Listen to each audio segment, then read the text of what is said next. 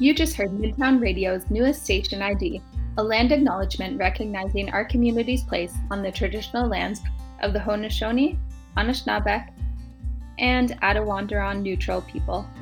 You can expect to hear this message regularly on Midtown Radio moving forward. Land acknowledgements are a small step towards reconciliation, and introducing this acknowledgement is just one of the ways that we are observing the 24th annual National Indigenous Peoples Day, which is taking place today, June 21st. This special event is dedicated to recognizing and celebrating the unique heritage, diverse cultures, and outstanding contributions of First Nations, Inuit, and Metis peoples. Canada's Indigenous population is both numerous and diverse, with more than 1.6 million people identifying as Indigenous. There are dozens of Indigenous languages spoken in Canada Cree, Inuktitut, Ojibwe, Dene, Micmac, Salish, just to name a few. These distinct languages and cultures are a vital part of the Canadian landscape and something to be celebrated throughout the year. In previous shows, we have shared with you stories and songs from Inuit, First Nations, and Metis artists, but this week we are sharing all Indigenous content, learning about a remarkable woman and about the lasting legacy of the residential school system, and also exploring the feelings of welcoming a new life into the family. I'm Serena McDiarmid, and this is Midtown Bookshelf.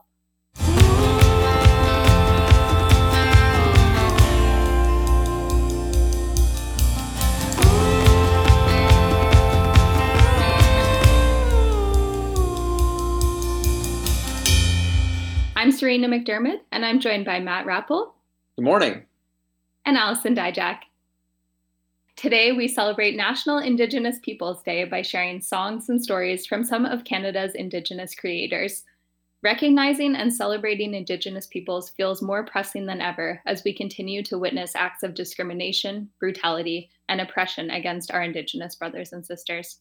This day is also a chance for us to refocus our attention on the Truth and Reconciliation Commission, which published their final report in June 2015, five years ago. The Truth and Reconciliation Commission put forward 94 calls to action.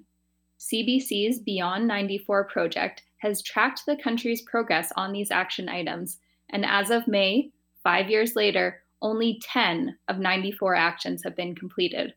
Clearly, there is so much work still to be done. Matt Nelson, I'm wondering if you could share a little bit about what reconciliation means to you and ways that you're supporting reconciliation in your lives. Well, I think that um, for reconciliation, the biggest part of it is just as a settler and as all uh, non Indigenous people, we need to listen to Indigenous people about what reconciliation means to them. I can make an example or make a link to a classroom context when, you know, if there's someone in a classroom who does something to hurt somebody else, we don't go and ask the person who hurt that person what they can do. You ask the person who was hurt um, what the, the perpetrator can do to make them feel better. It's really important for us to listen to Indigenous people um, and the people who had crimes perpetrated against them because we need to understand what they need for reconciliation, not what we think is going to make us feel better. Yeah, I agree. I think that um, a lot of reconciliation has to do with, um, you know, making a relationship right again and you know, we know that the relationship between Indigenous and non Indigenous people is not right right now. There's a lot of history and also a lot of things happening in our current society that are not right and not fair towards Indigenous people living in Canada. So it's just about, you know, finding ways to make things right again. And even if that means um, we have to step outside of our comfort zones. And even if it means that the government has to, you know, take some steps outside of what their normal course of action would be, I think that's how we need to make things right again. So I know that one thing that I do personally um, to try to support um, the calls to action of the Truth and Reconciliation Commission is I actually got um, got certified a few years ago to be um, a Kairos blanket exercise facilitator. Um, so it's a it's an experiential kind of learning tool where uh, children or adults can learn about the history of um, colonization in Canada and the relationship between Indigenous and non Indigenous people. And so it's an activity that I've been able to bring to us in different school groups with, you know, grade seven and eight students. I've led it with uh, some teachers as part of a staff meeting, also doing some training for summer camp staff. Uh, I've also ran it with some church congregations. So that's been something that's been really um, enjoyable for me just to be able to educate the communities around me and open their eyes to some of the things that are happening in our country. Yeah, Allison, I mean, I've led a couple of those exercises with you, and it's always a really powerful experience to see people who don't necessarily know about that aspect of Canadian history for them to learn about it for the first time. And I mean, it's an incredibly powerful exercise. I recommend any of our listeners, if you have the chance to do it, I strongly recommend it because you'll see a, a side of Canadian history that up until recently was not really talked about very frequently. I mean, another thing that I've tried to do in order to bring reconciliation into my practice and to my profession is just to make sure that the materials and the voices that are in my classroom are representative uh, of Indigenous people and all different types of voices from the Canadian landscape. Um, so, for example, whether that's bringing picture books like we're doing here today or bringing in guest speakers, it's really important that there is an Indigenous, an authentic Indigenous voice in your classroom to tell those stories. Those are excellent examples. Thank you both for sharing. Uh, we're going to jump into our first song now. We have a really powerful cover song today. This song comes from April Martel. She's a First Nations woman from Nova Scotia. And just on her own personal YouTube channel, she rewrote the lyrics to Billy Joel's We Didn't Start the Fire to focus on issues and ev- events that are affecting Indigenous people. She invites listeners to really consider the lyrics. And if there's a lyric that you don't know about in the song, take the time and investigate and learn about it. Uh, April Martel was very gracious in allowing us to play this song on air today. So here it is for you April Martel's cover of We Didn't Start the Fire.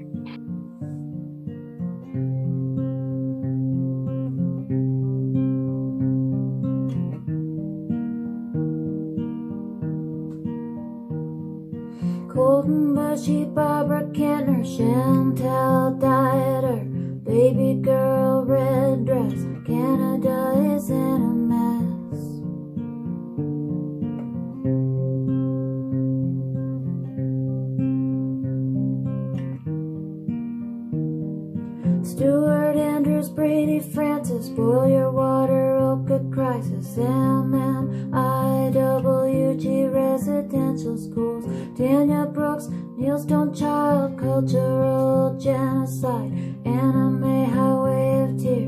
60s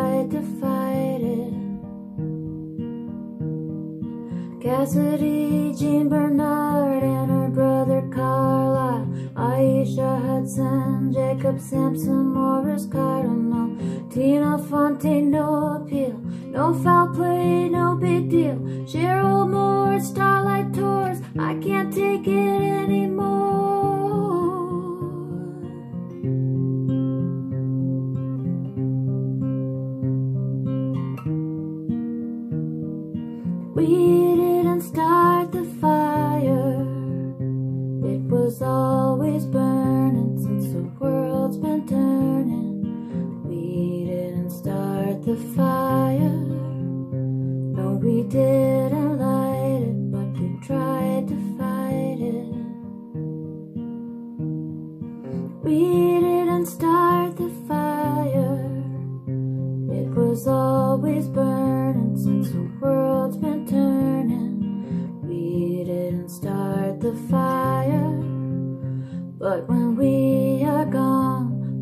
still burn on and on and on and on.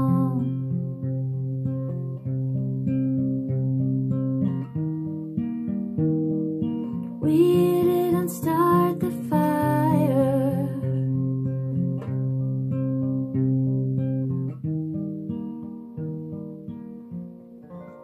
That was April Martel's cover of the Billy Joel song We Didn't Start the Fire Welcome back to Midtown Bookshelf on Midtown Radio, where we are celebrating National Indigenous Persons Day by featuring just a few of Canada's many talented Indigenous writers, illustrators, and musicians.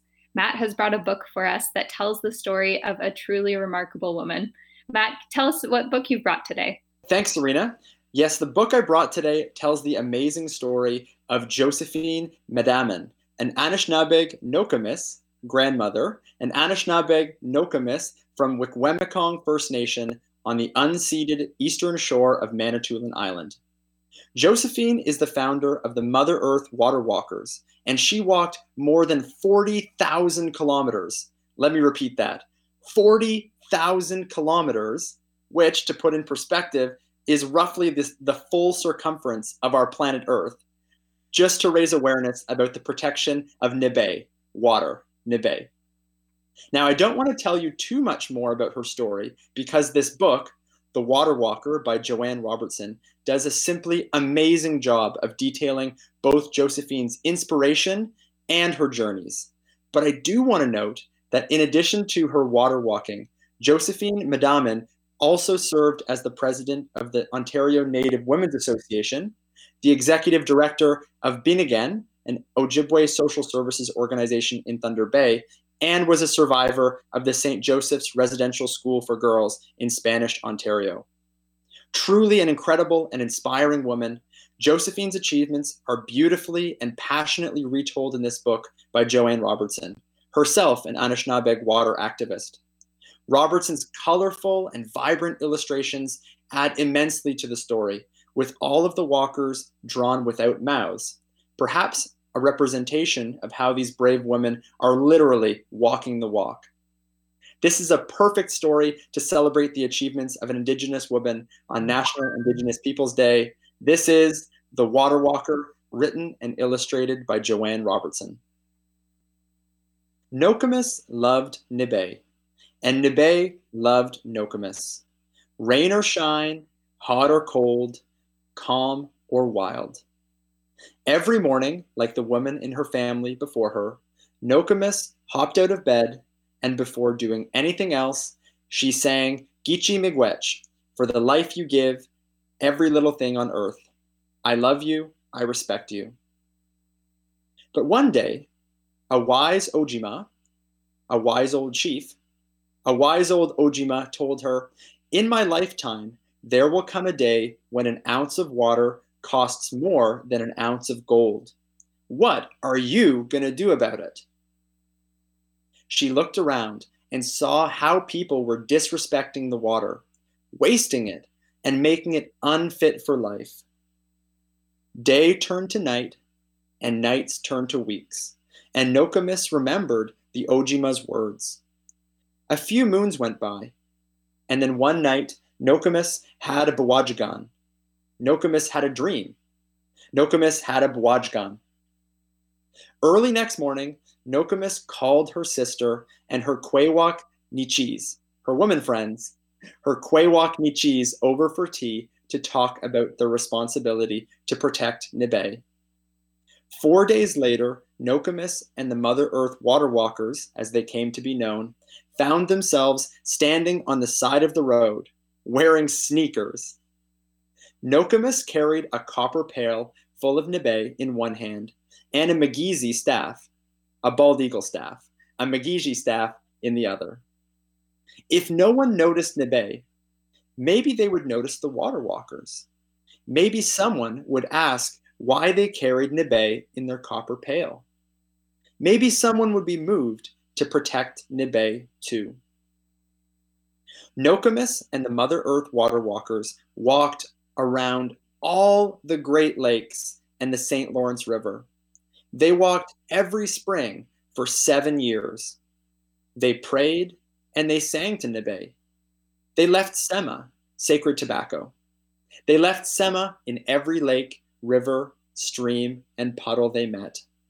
They got up before the birds and went to bed when Nokomis Gizis, when the moon, when Nokomis Gizis rose. Nokomis was interviewed on television, in newspapers, and on radio. She was even in movies. But big companies, politicians, and even her next door neighbors still did not feel the urgency to protect Nibe. What more can I do? wondered Nokomis. A year later, over by the Atlantic Ocean, Anichi Kwe had a bwajgan, which she shared with Nokomis as soon as she woke up. Nokomis shared the bwajgan with all the people she had met during her previous walks.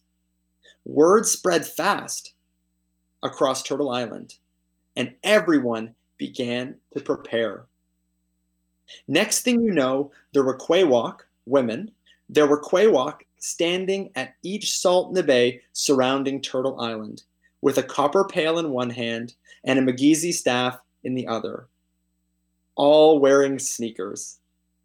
In the west, Nokomis and the Mother Earth water walkers set off from the Pacific Ocean, saying, Naga jige nibi onji. I will do it for the water. Naga jige nibi onji. One year after a devastating oil spill, Nokomis and the water walkers set off from the Gulf of Mexico, singing to Nibe and praying for healing for Nibe. Water, we love you. We thank you. We respect you. Next, Nokomis and the water walkers set off from the Atlantic Ocean in the east. At the send off, they walked barefoot on the rocks and the beautiful petroglyphs, and they sang to Nibe. Putting on their sneakers, they started out on the migration trails on which their ancestors had traveled hundreds of years before. In the frigid north, the ice was five feet thick. Nokomis and the Mother Earth water walkers put Sema on the frozen Nibe, singing their thanks, their respect, and their love. Saltwater tears filled the water walkers' eyes as the four salt Nibe met in Lake Superior. One day, the four salt Nibe will be reborn as clouds and carried home on the wind, said Nokomis. Nokomis went through three knees and 11 pairs of sneakers walking for Nibe. She got her knees replaced and is at home resting up, taking the time to surf online for new sneakers. Every morning, she puts down her sema for Nibe and sings her gratitude. She prays that people will wake up and realize that without Nibe, there is no life. And she continues to wonder what are you going to do about it?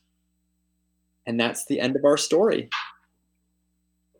Now, I wanted to share a clip of Josephine Mandamin in her own words describing the message of the water walkers. And so here she is on the shore of Lake Superior talking about why she does these water walks.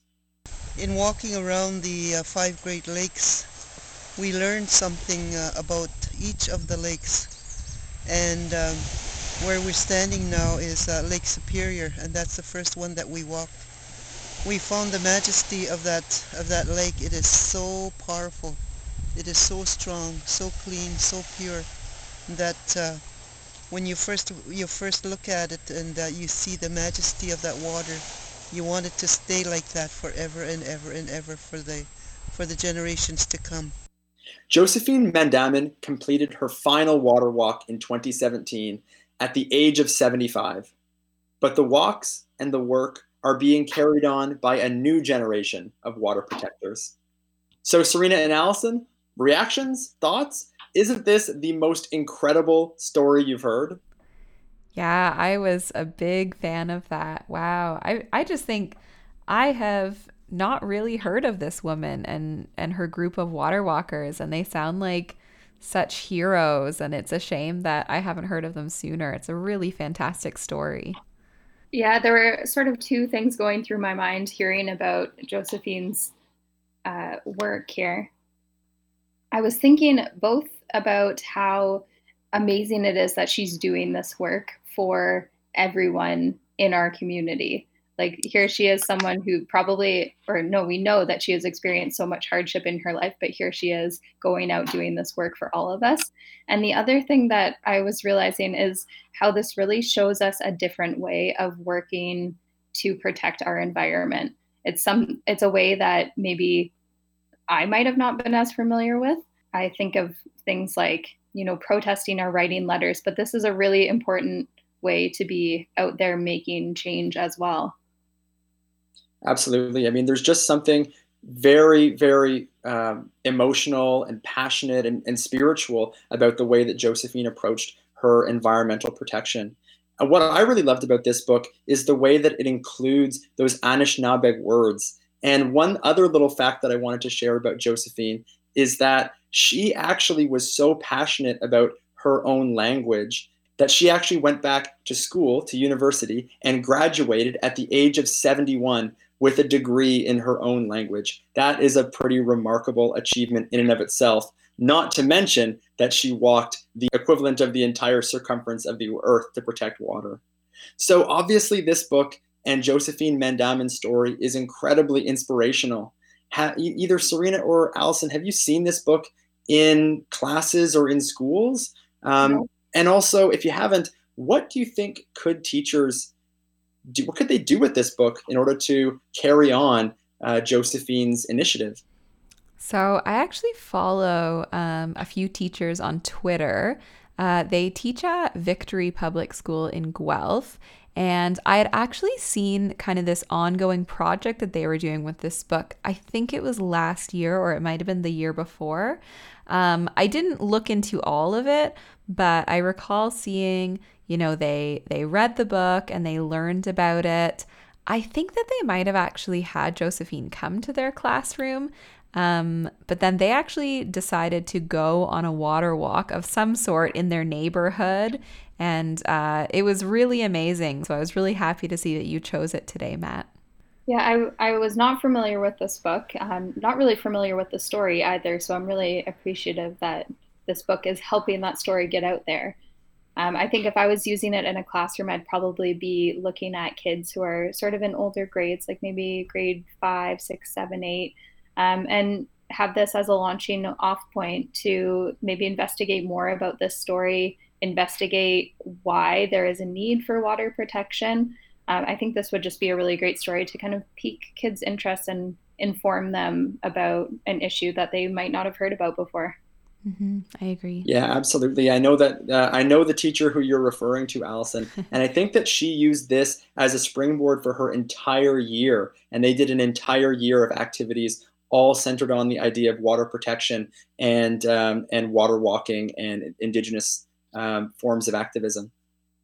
Matt, did you bring in a song to go with this book? I sure did. Well, I really wanted to keep with the theme of Indigenous women and water, so I brought in a song by the celebrated Métis folk singer songwriter Amanda Rhéaume. Amanda was born in Ottawa and she now lives in Toronto. And she has toured all over North America, including playing shows in the Arctic and Attawapiskat First Nation. And her music has received multiple Canadian Folk Music Award nominations, as well as a Juno nomination for her 2013 album Keep a Fire. This song is off her newest album, The Skin I'm In, and it fits so perfectly with the book The Water Walker. It is called Return to the Water.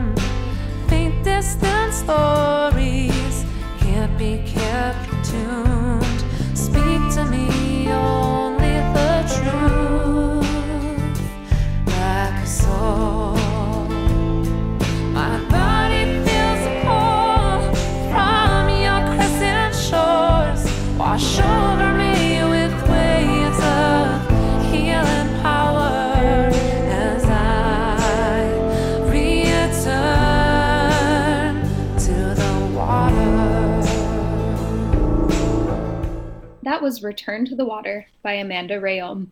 You're listening to Midtown Bookshelf on Midtown Radio, where we are celebrating National Indigenous Peoples Day, recognizing and celebrating the unique heritage, diverse cultures, and outstanding contributions of Indigenous peoples. Next, we have Allison, who will be sharing a story with us. Tell us about your book, Allison. Thanks, Serena. So, today I have brought in a beautiful story that addresses the lasting legacy of the residential school system in Canada. Residential schools were a shameful part of Canada's past. They were created by the Government of Canada and many church organizations in order to take Indigenous children away from their families and force their own culture and language out of them. The conditions were very poor, and the children who survived their time in residential school were often left with feelings of guilt and shame attached to their Indigenous background. Indigenous communities have been forced to work extremely hard to find ways to reclaim their languages and culture, which is why days like today, National Indigenous Persons Day, are so important. It's important to recognize and celebrate that First Nations, Metis, and Inuit culture have a place in Canada and should be integrated into our daily lives much more than they are now. So, this book that I have chosen tells the story of a residential school survivor who is now a grandfather and, with the help of his granddaughter, is slowly working to reclaim his Cree heritage. The book is called Stolen Words and is written by Cree Scottish author Melanie Florence. Florence states that she spent a lot of time with her grandfather growing up, which inspired her to want to share stories of Indigenous children, teens, and adults. She has written several fiction novels centered around First Nations teens living across Canada, and her first picture book, Stolen Words, which I'll be sharing today, was released in 2017 and it has won numerous awards and is in many school libraries now. I actually shared this book with a grade 2 3 class I was teaching a few years ago. We read it on Orange Shirt Day in September, which is a day to recognize residential school survivors in Canada, and the students took really well to the story. They had a lot of empathy for the grandfather's story and were really interested to learn about what he had gone through. So I encourage anyone with school age children to consider sharing this story with their kids at some point. And if you haven't already, using it as an opportunity to get your kids interested and excited in another part of Canada's diversity. So, this is Stolen Words by Melanie Florence illustrated by Gabrielle Grimard. So, the first page we see a little girl. She came home from school today, skipping and dancing, humming a song under her breath, clutching a dream catcher she had made from odds and ends, bits of string, plastic beads, and brightly colored feathers. Her glossy braids danced against her shoulders, swaying with her, black as a raven's wing. Grandpa, she asked, spinning under his arm before dropping it again, how do you say grandfather in Cree? He stopped breathing for a moment, a lifetime to a seven year old. He looked down at her sadly. I don't remember, he answered. I lost my words a long time ago. A frown clouded her face. How do you lose words, Grandpa? she asked. They took them away, he answered. She thought for a moment. Where did they take them? she asked. Where they took all of us, he said. Away from home. Away from laughter and soft words. Away from our mothers who cried for us. She reached for his gnarled hand. Who took you away, Grandpa? she asked quietly. Men and women dressed in black, talking to us with words we did not know, he answered. They reached home and sat on the stairs together. Where did they take you, Grandpa? she asked. Away to a school that was cold and lonely. where angry white faces raised their voices, and their hands when we used our words, he answered. They took our words and locked them away, punished us until we forgot them, until we sounded like them. And this is one of my favorite pictures of the book, and one that really resonated with my students when I read it. Um, we see all of the children. The picture is now black and white, and there's a teacher that is holding a bird cage, and we see black streaks of color coming out of the children's mouths and going into this bird cage, like he's summoning all their voices and locking them away. Harsh, sharp words, so different from the sound of our beautiful ones.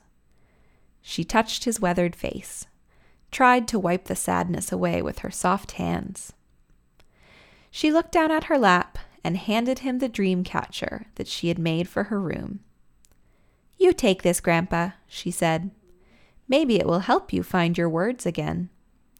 He smiled at her, his granddaughter, and touched her innocent face. A face that had never known hard words or raised hands. He smiled and kissed her head. The next day, she skipped out of school again smiling wisely at her grandfather. She stopped in front of him and took a deep breath. Tansei, Nimosam, she said. His eyes widened. She smiled brighter than the sun. I found your words, Grandpa, she said. She pulled a tattered, well worn paperback out of her book bag. Introduction to Cree, it said. My teacher helped me find this for you at the library. He reached for it, his hands shaking, opened it, feeling the soft, much loved pages under his fingers. Nosisim, he whispered. Granddaughter. The word felt familiar in his mouth. It felt like his home, his mother. He turned the pages of the book carefully, Masinahikan. Book. He turned another, word after word. Pikisquewin. His words. Pages and pages of them. He looked at his granddaughter, his nosisim. Thank you. Tainki, he said. Will you read to me? she asked, taking his hand in hers and leading him home. Will you teach me your words? His heart danced as he nodded, holding the book against his chest. The end. And we see them walking down the street, just a silhouette at the end. So that is Stolen Words. Matt and Serena, what did you think? Wow, I mean, honestly, I'm I'm feeling pretty emotional after hearing that. It's just impossible for us to know, for anyone who, who hasn't experienced something like that, to know what it would feel like to have you know your own language and the own the way that you see the world and understand the world taken from you i mean that's just such a heartbreaking thing and i mean really emotionally portrayed by the author in that story mm-hmm. yeah i the line that kept sticking out to me was that repetition of knowing raised voices and raised hands. I think that's such a powerful statement that kind of introduces that idea of intergenerational trauma. When you mm-hmm. think about how how do you know how to parent? How do you know how to have relationships with other people when all you've known is raised voices and raised hands. And then to have the author make that statement about the granddaughter and saying that she had never known those things. And yeah it just it really was very emotional. So I, I think the author did an amazing job of communicating some really big ideas in a way that opens the door for conversation and is um, accessible to all different ages. Mm-hmm. Yeah, I found that when I did read this to my students, they were really really captivated by the characters and you know i was pretty careful in in trying to explain you know a, a kind of a a brief overview of residential schools without uh, being too graphic to, you know, seven and eight year olds, but also really trying to share the information in a way that they could kind of relate to and get some real meaning from it. And they were really captivated by this story as well. Yeah, Allison, there was one line that stuck out to me, which was um, that right in the beginning section where um, she asks how to say grandfather in Cree. And then the line is, he looked down at her sadly and I don't remember. And you can just see this this very visceral image in your mind of just, you know, just a sadness and a longing at the sense of lost identity. You know, someone who obviously has so much pride for that identity, that indigenous identity, and then just to have that ripped from him to the point where he can't even understand the language is just it's just heartbreaking. Mm-hmm. Yeah, thankfully we're seeing, you know, nowadays a lot of Indigenous people working really hard to reclaim their culture, reclaim their languages. Um, one of the things I actually wanted to share was a Twitter page that I follow. Um, it's a man named Angus Anderson, and he runs something called Inuk Word of the Day. And it's just a really fantastic page. Um, every single day, he shares uh, a little video of him saying a word and explaining the meaning behind it. And it's just a great way for people to learn the language and embrace it and be excited about. I think it's so wonderful that all these initiatives are happening. It's certainly not right that this had to happen in the first place, but you know, their languages and their cultures are just as important in Canada and and I think that it's our job to help support them through this as well. Wonderful. And Allison, did you have a song that you brought in today? Yeah, so today I've brought in a song by a group from Nunavut, the Jerry Cans. And one of their missions as a band is to honor their home communities, including singing many of their songs in their Inuktitut language and including some Inuit throat singing in many of their tracks. I was lucky enough to see them live at Hillside Music Festival a few years ago, and throughout their performance, they would teach you some of the lyrics in Inuktitut so you could sing along. And at the end of the show, I remember the lead singer sharing that it was so important to share these words and pass their language on to others. So, this is a song from their newest album they just released in May. You'll hear a mixture of English and Inuktitut in this powerful song. Here is Kauma Yuyusi by the Jerry Cans.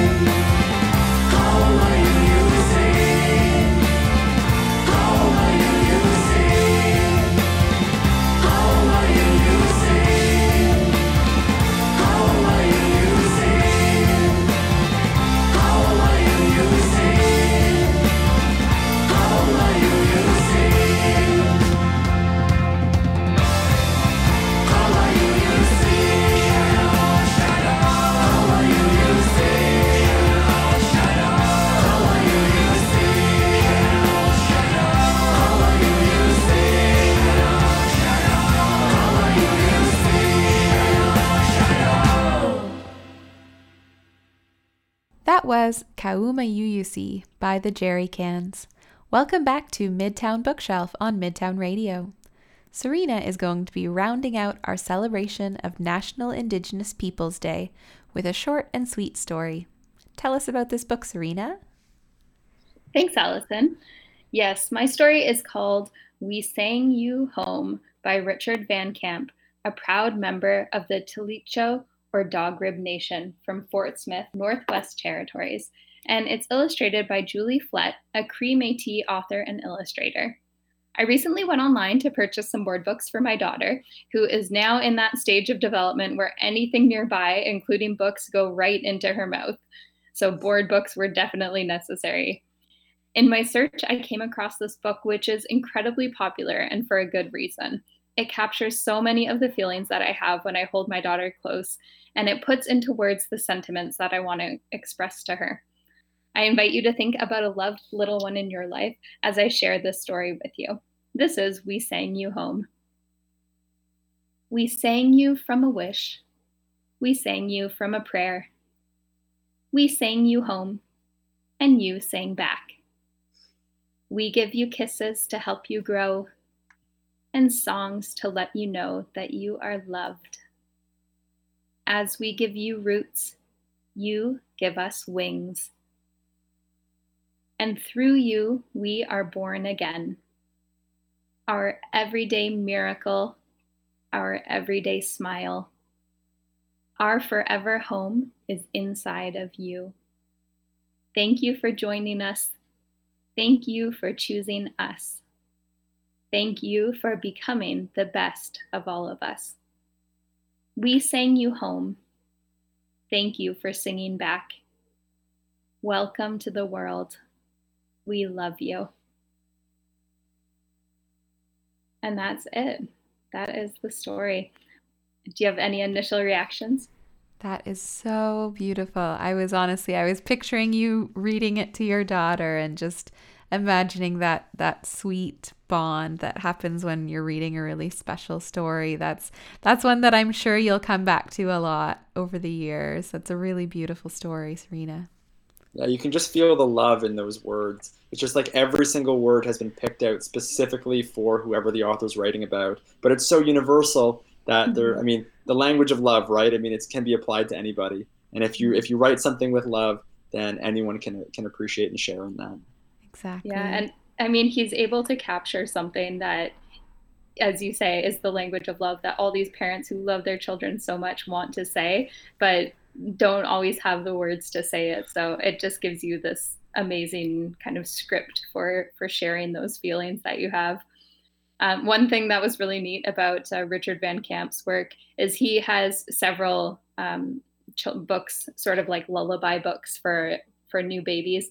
And uh, in BC, where he lives or where he has studied in the past, um, they gave out a copy of his book to all of the new babies born in the province that year. So, oh, yeah, that's I, amazing. I love so that sweet. idea. I love the idea of all of these hundreds of parents across the province all saying these sweet words to their babies.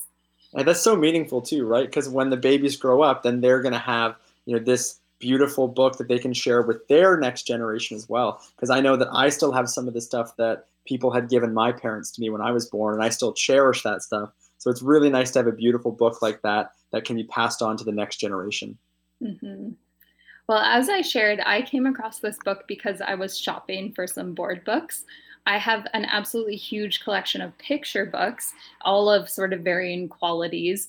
Um, and I've accumulated these picture books through so many sources from gifts and hand me downs and garage sales and uh, those books that they, they're clearing out of the library and they sell for 25 cents. Um, I even have some of my own books from childhood, same as you, Matt.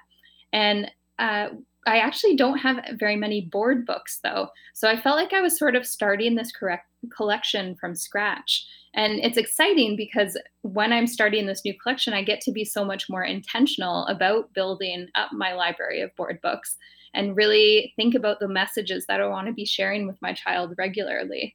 But it's also a little intimidating because I want to make sure that I'm choosing great books and I want to be putting my money to good use.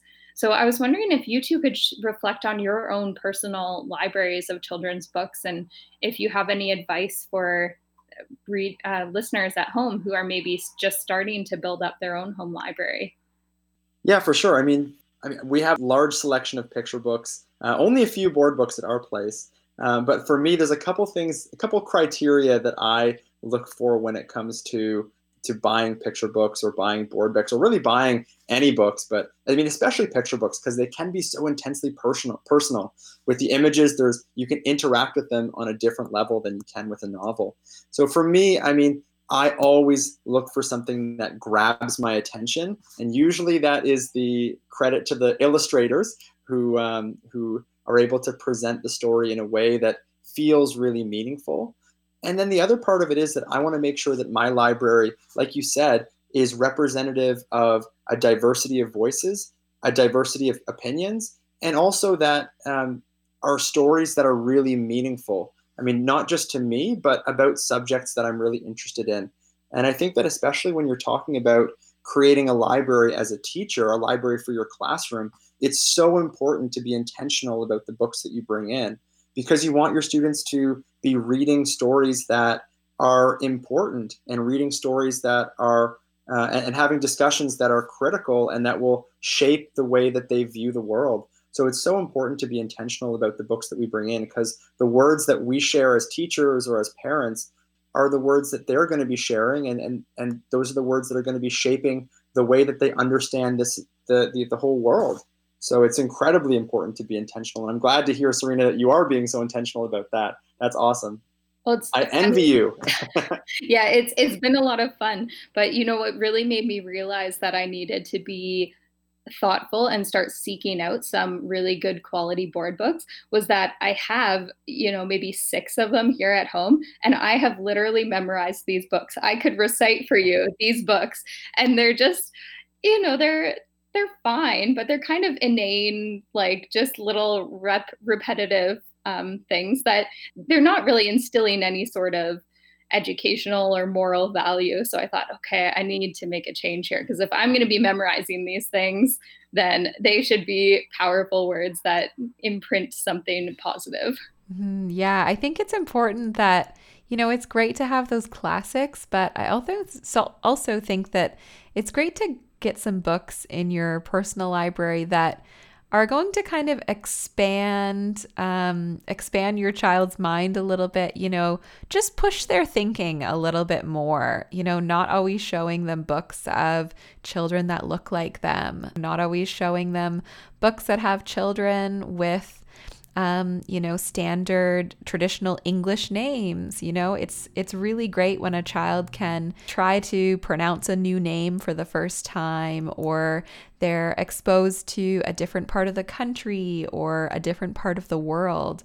I think it's really important um, that kids are reading about characters that are different from them or that have different perspectives. And usually that means looking at authors that come from a variety of different backgrounds, you know, choosing. Um, authors that come from all different cultures, different countries, um, because they're going to have their own perspectives that they bring to writing. And um, those stories are going to be just a really great variety for your children or students. I might also add, though, that it's equally important for parents and teachers to be critical of their existing libraries because so often when we create our libraries, like you said, Allison, we do gravitate towards the books that we're familiar with or the books that are classics. And that means that we might be missing out on whole perspectives or whole narratives or whole stories that were not prevalent to us when we were growing up. Um, and I mean, look at this, and we're, we're talking about indigenous issues. When we were growing up, that was not very part of the mainstream curriculum or not part of the mainstream narratives that we were hearing. So you have a whole generation of students who grew up without those stories. And as teachers now, it's really, really important that we make sure we're critical and, uh, of our libraries and of the books we're bringing into our class to ensure that those narratives are brought in and we're not just defaulting to the same old stories that were read to us when we were growing up. Yeah, a neat thing to do if you kind of love those classic stories is to actually take a little bit of time to look into if there are different versions of the same story. Um, back this year, I was supply teaching for a class, and I actually read a version of Cinderella that was based in the Caribbean. And it was so cool because the children loved the story of Cinderella, but they got to see it in a different country, different languages, different parts of the of their Caribbean culture that were coming out. It was really special. So that's a really neat thing you can do. Yeah, with this discussion of um, incorporating different viewpoints into your picture book collection, I'm reminded of Allison's book from last week where she read The Day You Begin by Jacqueline Woodson. And I think we talked in that book about how you know we can have a lot of blind spots in our understanding of the world and we can't be aware of those until we've been exposed to new points of view. So as adults and for the children in our lives these these uh, diverse points of view are going to be really beneficial in addition, uh, picture books offer such a great way to bring in authentic voices into the classroom. It's such, a, I mean, it's it, sometimes teachers or parents uh, can be afraid of bringing in, um, you know, reaching out to somebody from a community that you're unfamiliar with, or, or you know, can be concerned about how big of a hassle it might be to have to send those emails and have those correspondences. I definitely think you should do that. 100% go for it. But also, if you're in a pinch and you want to bring in an authentic voice, grab a picture book because those people are telling their story through words and pictures. And that's a great way to expose your students or your kids to authentic Indigenous voices or authentic voices from different perspectives. Well, after our discussions about language following Allison's book, uh, I think you guys are going to be really interested to hear my song today, which incorporates some Cree language in honor of this beautiful bedtime story that I've shared, I selected a song that will have you feeling relaxed, maybe even a little sleepy, because this is one of nine original lullabies on the album Dream Big Little One. This comes from Winnipeg based Indigenous duo Jason Burnstick and Nadia Gaudet, and these songs feature lyrics in English, French, and Cree. This is the song Star to Star. From star to star, day breaks, I hold on tight. From star to star and through